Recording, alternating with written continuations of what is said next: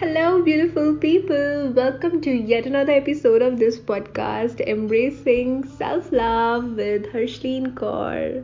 Today, I want to start by asking you something. Have you ever been so quiet that you could listen to the blood flow in your body or the sensations in your body? If not, then you need to calm yourself.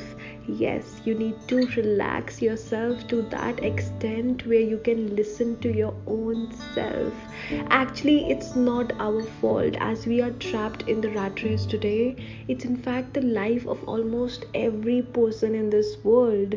See, there are so many noises out in the universe, like ringing of our phones and notifications every now and then, and headphones going inside your ear for whatever reason. But what we are unknowingly doing here, we are neglecting our own voices, voices of our heart, our own vibrations. So you need to mute the external noises in order to listen to the voices which resides within you. And for that, spend some time alone, whether it's for a shorter period initially, but start it by turning down all the volumes that hinder your silence. Because only when you will be in that quiet state you will realize your true potential. You will figure out so many things. You will know what decisions are right for you and what not.